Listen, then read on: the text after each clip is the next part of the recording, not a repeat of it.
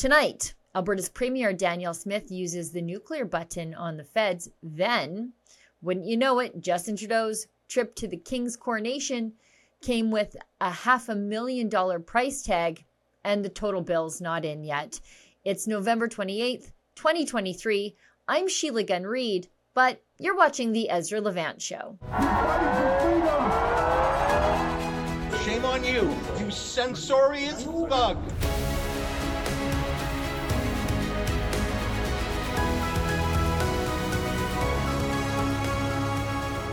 Bet you're all kinds of surprised to see me hosting the show here and also see the old digital studio, but I don't live or work near Toronto, and Ezra's on a very special mission today. So here I am filling in from my studio in the basement in the wilds of Alberta. So thank you in advance for bearing with me. Now, speaking of very special missions, Alberta's Premier Danielle Smith is on one of her own on behalf of all of us. That mission is to exert Alberta's rights and authority within the Confederation of Canada and strike fear in the hearts of the stupidest man in all of politics. Yes, I'm talking about Justin Trudeau. These measures are not something that we want to do. They are a plan to counteract the absurd, illogical, unscientific, and unconstitutional interference in Alberta's electrical grid by a federal government that simply doesn't care what happens to our province so long as they have a good virtue signaling story to tell their leftist friends and special interests. We would much rather work with Ottawa on meaningful ways to reduce emissions while continuing to generate reliable, affordable electricity. That's better for all Albertans and Canadians. But we refuse to meekly accept actions which are so plainly destructive to Alberta's economy and to the very safety and security of Alberta citizens. We will do whatever we must to stand up and protect the people of this province. In doing so, Danielle Smith is also forcing the NDP to oppose NDP ideology in a bit of a strange way. The NDP socialist concept of the government being big and doing everything better than the private sector has been a cornerstone of the party since its inception. But right now, they are crying the blues about the potential for a new crown corporation here in Alberta, and I love, I love, I love watching them twist themselves in knots, but we'll get to that in a second.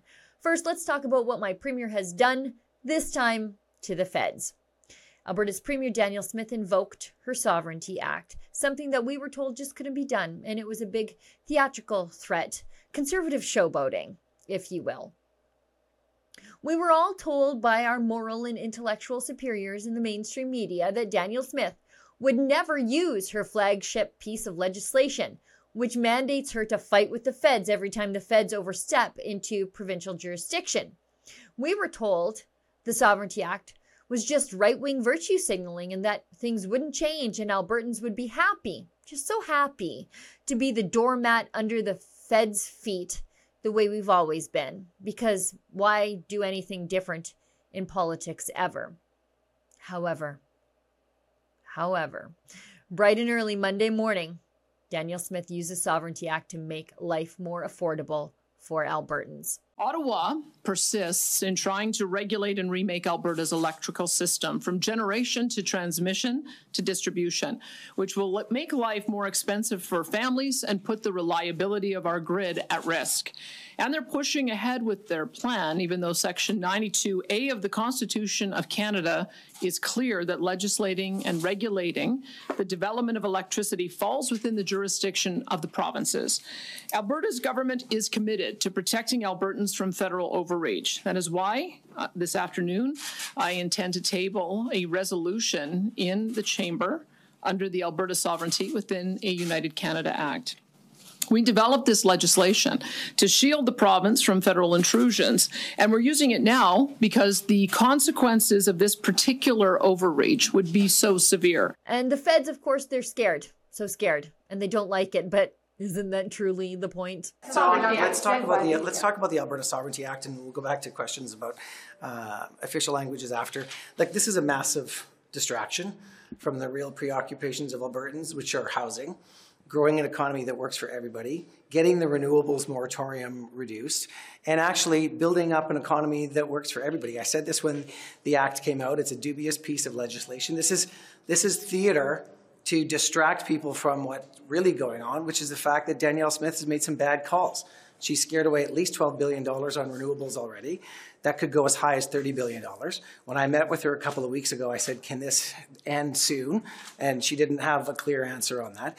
She's actually put in a piece of legislation that would stop regulations that don't plan to go in place until 2035. And there's a working table in place to actually talk about if 2035 is even the right date. So this is political theater. It's a political spat. It's another opportunity for the province to try to pick a fight with the feds that, quite frankly, Albertans don't need. And if the if the premier or her ministers want to reach out to the federal government, they can just pick up the phone. They don't have to impose the Sovereignty Act. Contrary to many of the claims that, well, all of the claims that the premier is making on, on this, we have in fact uh, signed agreements with provinces like Nova Scotia and New Brunswick who are still very dependent on fossil fuel to produce their electricity and who've agreed to work with us to have a carbon neutral grid by, by 2035. So it is, it is possible to do so in Canada. It is possible to do so in jurisdictions that are still very dependent on, on fossil fuel, but it means that we have to work together, not against each other. And that's what I find unacceptable with the position that Premier Smith has taken because it, it's bad for Albertans, it's bad for workers in, in, in Albertans, it's bad for the economy of, of, of Alberta. And obviously, we know that uh, as far as Pierre Poilievre is concerned, um, nothing would happen on this because he doesn't even his, the official position of his party is that they don't believe in climate change, let alone measures that we we should put in place to fight climate change. So we will continue moving ahead with this. Uh, there is no legal basis for what Alberta is is is is doing, and we feel uh, that we're on very solid ground. And the fact that we already have some provinces who are on board with us, as well as a number of private companies and investors who say that this is the way to the future. Um, we will continue working on this. But here's the thing Premier Smith told the feds she was going to do this. She warned them over and over and over again. How are the talks going between uh, Alberta and the feds with regards to the clean electricity regulations because, of course, the clock is ticking on this whole mm-hmm. file.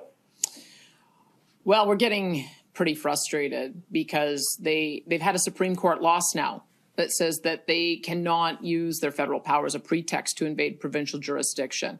And they're acting like that Supreme Court case didn't happen. They had another loss on the issue of plastics, which was also an unconstitutional overreach and unreasonable. And instead of accepting the court's judgment, they're going to drag it out again. So we've got a lawless federal government. And when you have a lawless federal government, then you've got to assert that the Constitution matters. We've got the Supreme Court behind us. We're continuing to press that matter. They haven't dropped it yet. Uh, but I can tell you, we are, are just like um, uh, Premier Moe, getting increasingly frustrated uh, at the way they're behaving on this. We, we, we think that there is a resolution so a line to get to 2050 on emissions reductions targets. That's the position that we continue to put forward. And that's what we're going to do in Alberta, quite frankly. We, we know that that's achievable. We know we have the constitutional jurisdiction. And uh, we, we know that they're acting in a way that's outside of their boundaries. I guess Justin Trudeau's just not used to dealing with a woman he can't grope, bully, fire, or otherwise put in her place. Danielle Smith is smarter than Justin Trudeau, and Justin Trudeau knows it. But back here in Alberta, it is fascinating to watch the NDP try, try to understand business after being anti business since forever and ultimately get it all wrong. The NDP leader and former Premier Rachel Notley, who previously acted as some sort of scarecrow for oil patch investment, scaring it off to North Dakota and Texas for four years through her anti oil policies, has suddenly become an expert in attracting business, you know, after she oversaw some of the most catastrophic job losses in Alberta's existence. This premier is determined to hold us back. Invoking the so called Sovereignty Act is either illegal or a dishonest stunt to claim it is. Either way, the premier's actions will jeopardize investment certainty, weaken the nation, ignore the rule of law, breach treaty rights across the country and here in Alberta, and declare that we're on the wrong side of fighting climate change. To the premier, why is she putting her own extremist politics ahead of economic common sense? Now, here's where the NDP turned into absolute hypocrites. Part of yesterday's announcement by Smith was that the groundwork would be laid for the creation of a Crown Corporation energy generator, which would be a last resort stopgap against the feds. You see, Saskatchewan right now, they're not collecting the carbon tax on the electricity that it sells through a provincial Crown Corporation, Sask Power. In Alberta, that's not a thing that we can do in our fight with the feds. Our provincial government cannot ask our privately owned energy retailers to not collect the carbon tax or to breach Justin Trudeau's clean energy standards.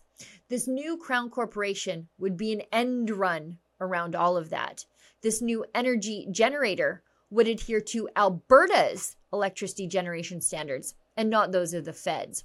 And yet, the NDP, who are so pro putting everything under the jurisdiction of government, including businesses, are suddenly against the creation of this government run business. Because the NDP aren't really for Albertans, are they? My premier has them pegged. We know where they get their marching orders from. Well, I see the leader of the opposition is true to form, opposing something she hasn't even read and still has apparently not read the uh, Alberta Sovereignty within a United Canada Act. It will do none of those things. In fact, what it is going to do is it's going to push back against a lawless federal government that, incidentally, is supported by her federal leader. If she, she should actually stand with us in making sure that we have affordable, reliable electricity for Albertans, because that's what this motion is all all about. Right. And I would invite the leader of the opposition to read the Constitution, right. Section 92A, which gives the province exclusive jurisdiction to develop policy and law around electricity generation, transmission, and conservation. In fact, is the federal government acting in a lawless way? We are standing up for the law. Uh, if she had any influence on her federal leader, then she should ask them to abide by what the Constitution says and support us in a target of reaching carbon neutrality by 2050. Stay with us. Franco Terrazzano of the Canadian Taxpayers Federation joins us after the break to discuss the ballooning costs of Justin Trudeau's coronation vacation.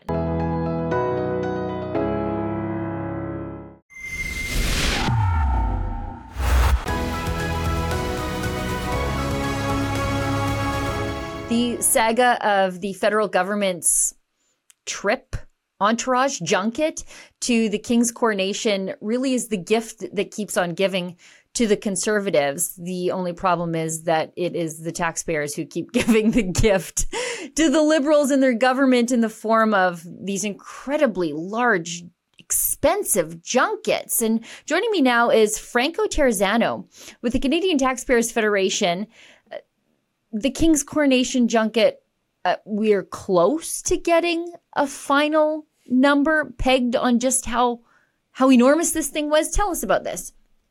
Well, look, uh, taxpayers are on the hook for what? $534,000 for the federal government's trip to England for the King's coronation. Now, look, I understand the King's coronation is a big event, but that does not give the government of Canada a blank check to spend more than half a million dollars so 102 delegates can go to England for three days. Folks, you hear that? $534,000 is the bill to taxpayers. That doesn't even include airfare for 102 delegates. So let's break down the math even more.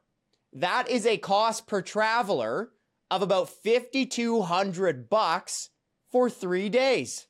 That's outrageous, and that doesn't even include the airfare yet. Uh, you know, the the CTF uh, first broke the story of the six thousand dollar hotel room that they wouldn't tell us who stayed in it, even though we definitely all knew. It, it took a very long time for you to just wring that little bit of information out of them. Well, so we're the ones in that story. Um, if I'm not mistaken, uh, the Toronto Sun, I think Brian Lilley might have broke the original one. Good digging for him. But what the Canadian Taxpayers Federation did is we launched a legal challenge. Why did we launch a legal challenge? Because we filed an access to information request to see who stayed in the room. Now, look, you don't have to be Sherlock Holmes to know that it was always Mr. Justin Trudeau who stayed in that room, but we wanted to set a precedent. You waste taxpayers' money, you gotta be honest about it. You gotta face the crowd. So what did the government do? They wrote down Justin Trudeau's name and then they blacked it out. They sent us a redacted ATIP.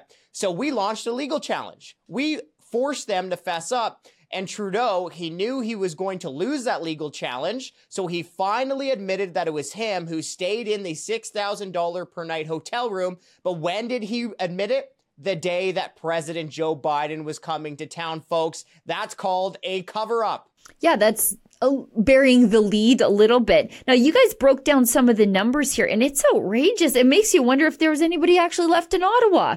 So, the, as you said, Canada's delegation was 102 people.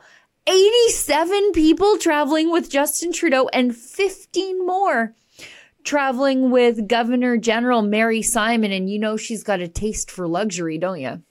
Oh, she sure does. Now, folks, that joke is in reference to another access to information request this Canadian Taxpayers Federation dug up when we found that the Governor General and her entourage in a separate trip to the Middle East spent almost $100,000 on fancy airplane food, right? They were dining on beef Wellington, beef Carpaccio, stuffed pork tenderloin. Mwah! I get hungry just thinking about the fancy feast that they had. Now, folks, if you've traveled on Air Canada or WestJet, you can't even get beef Wellington flavored chips but I guess if you're the governor general and you're spending other people's money, you can afford to dine on beef Wellington at the taxpayer expense. Now, I want to kind of come back to the real key issue here, right? Because number one, $530,000 of taxpayers' money to go to a three day trip with over 100 people, that's, that's ludicrous, right? That's ludicrous. But also just factor in what was going on in Canada when that happened. How many people worried about losing their mortgage? How many people just worried about the ground turkey that they want to pick up for taco night to feed their families? Or how many people just are worried that they can't afford to fuel up their car on the way to work? Okay, but there's one other important issue here, and it's the fact that this is not the exception, it's become the rule in Ottawa to make taxpayers pay for your fancy trips, right? It almost seems like this government is going out of the, its way to bring as many people as possible to stay in the fanciest of hotels and to take the sweetest rides. And that is chilling for somebody like me because we're coming up to the annual climate change conference. This year it's in Dubai in the UAE. So you know that the federal government is going to take a massive entourage, as they tend to do. They tend to be some of the largest, like the feds, the liberals, their entourage is usually much larger than, let's say, the Americans, a country 10 times our size. And it's Dubai. I just went there um, for work. We were exploring the Abraham Accords. If you're looking for luxury, you can find it there. And I'm worried that the feds are really, really going to find it while they're there.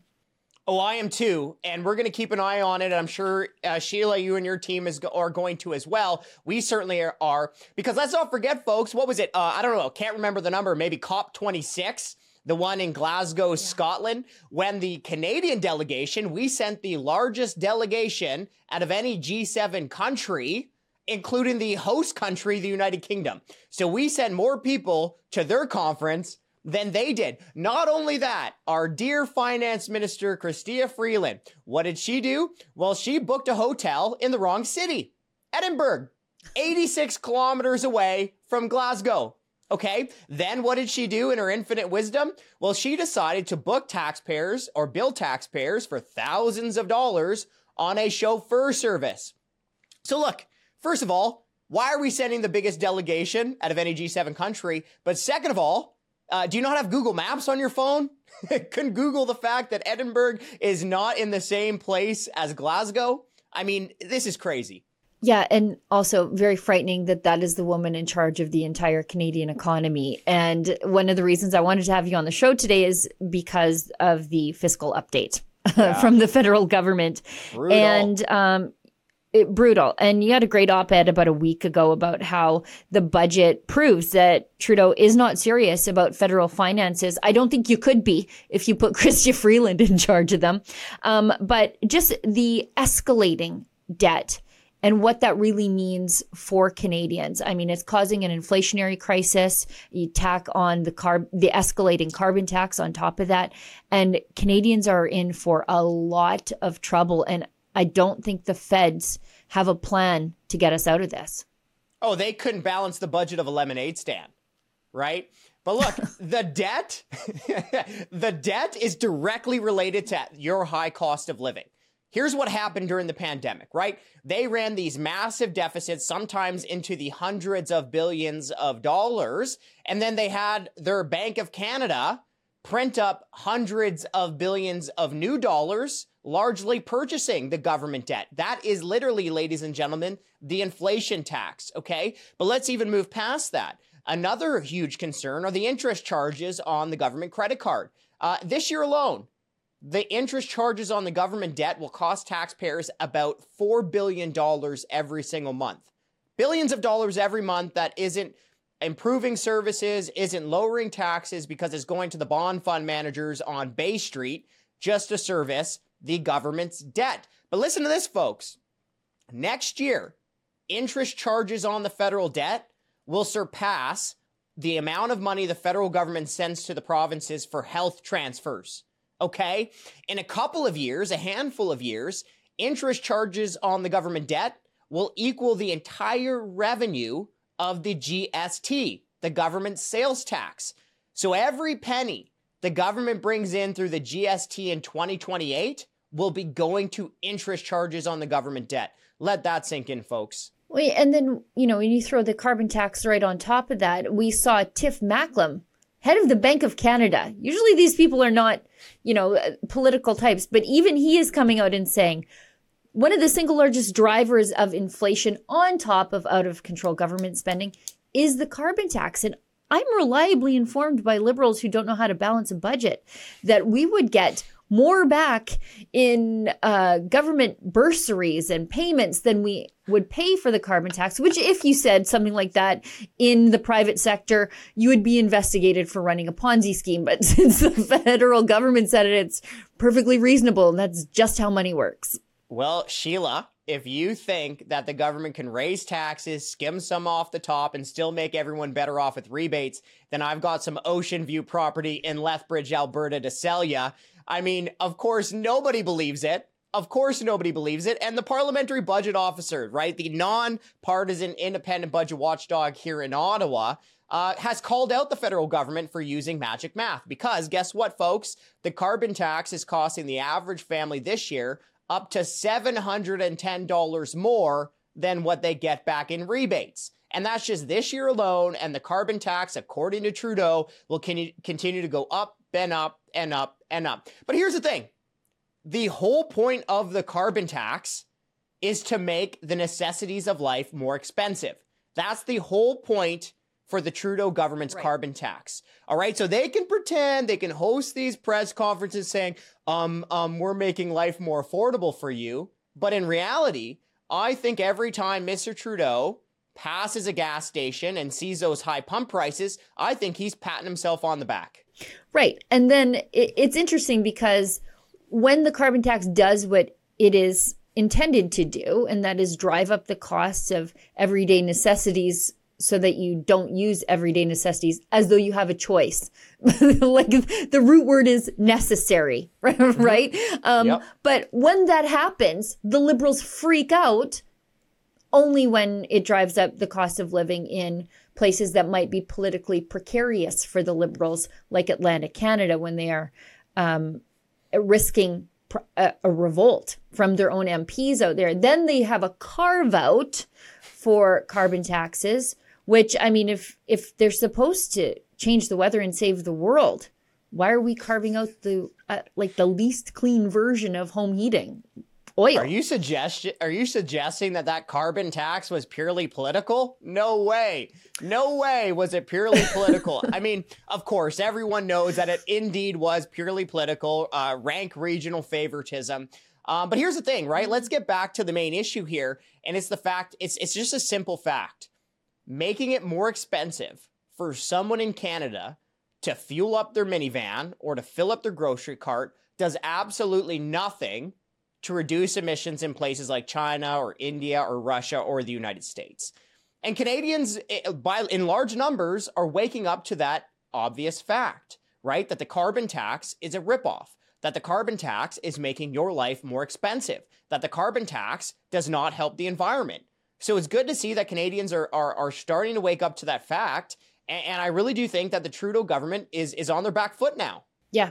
Yeah. I mean, a government can only punish you for being alive for so long before you end up having enough of the punishment. And I think that's showing up at the polls. Now, Franco, you guys do some great work at the Canadian Taxpayers Federation and you don't even allow yourself to take advantage of any sort of specialty tax treatment. Um, how do people support the very important work you do to hold all levels of government to account and to force them to hopefully be a little smaller and a little less greedy? Well, thank you for saying that. And we never have, never will take a penny from the government. Absolutely not.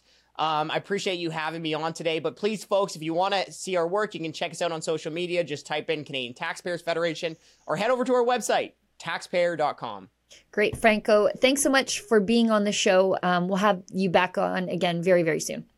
My pleasure. Thank you. Stay with us. Your letters to Ezra, unceremoniously read by me, up after the break.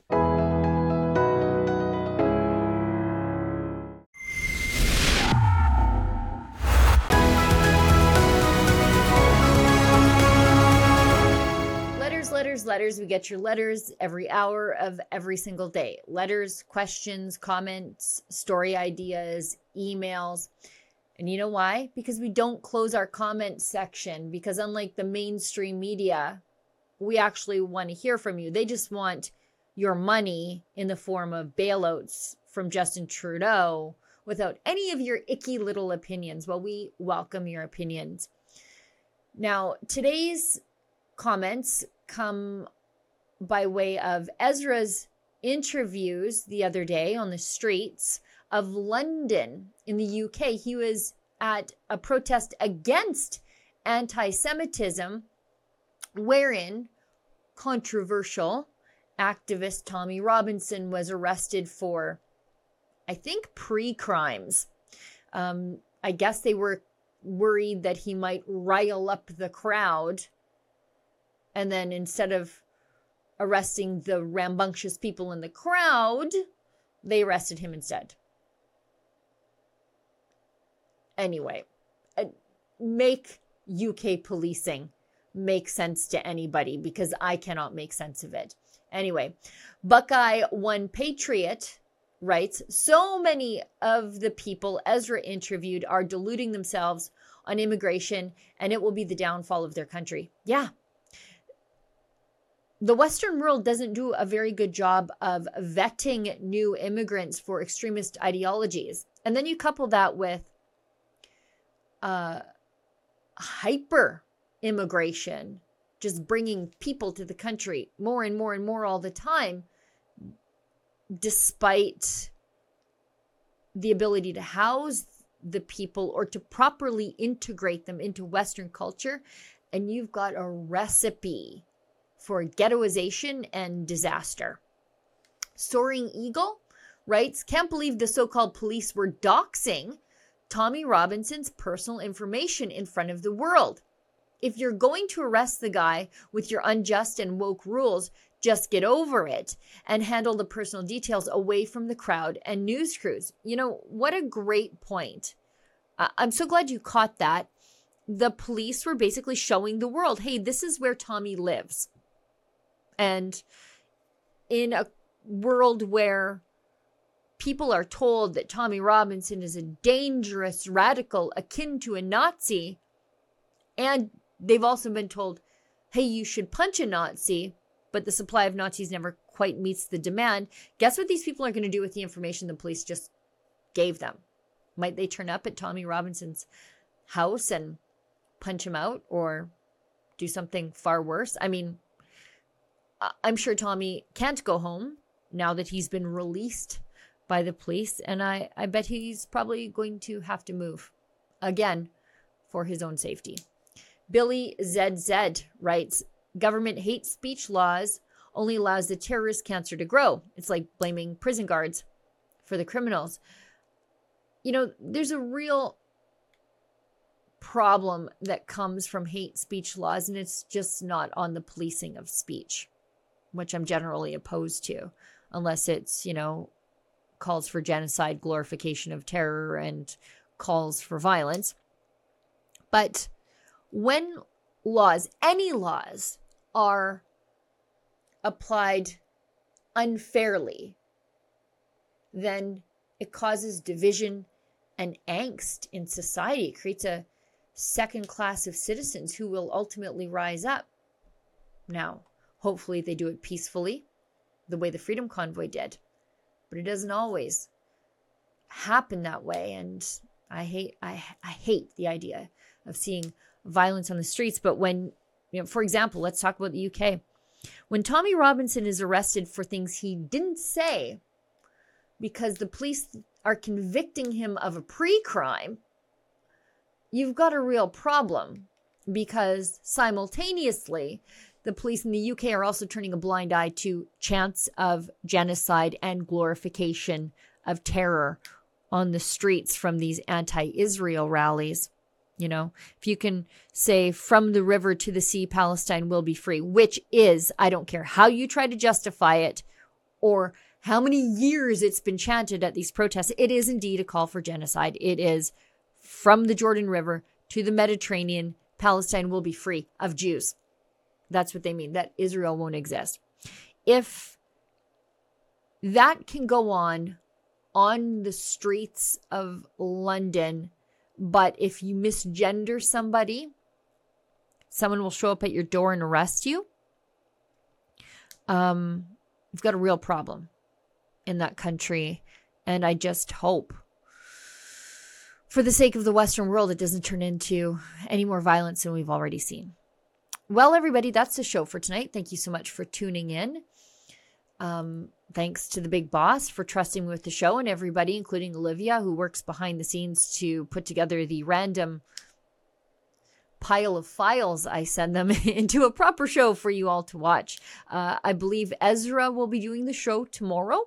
If not, I guarantee there will be some sort of show for you, but uh, he's completing a very special mission today. And as Ezra Levant always says, keep fighting for freedom.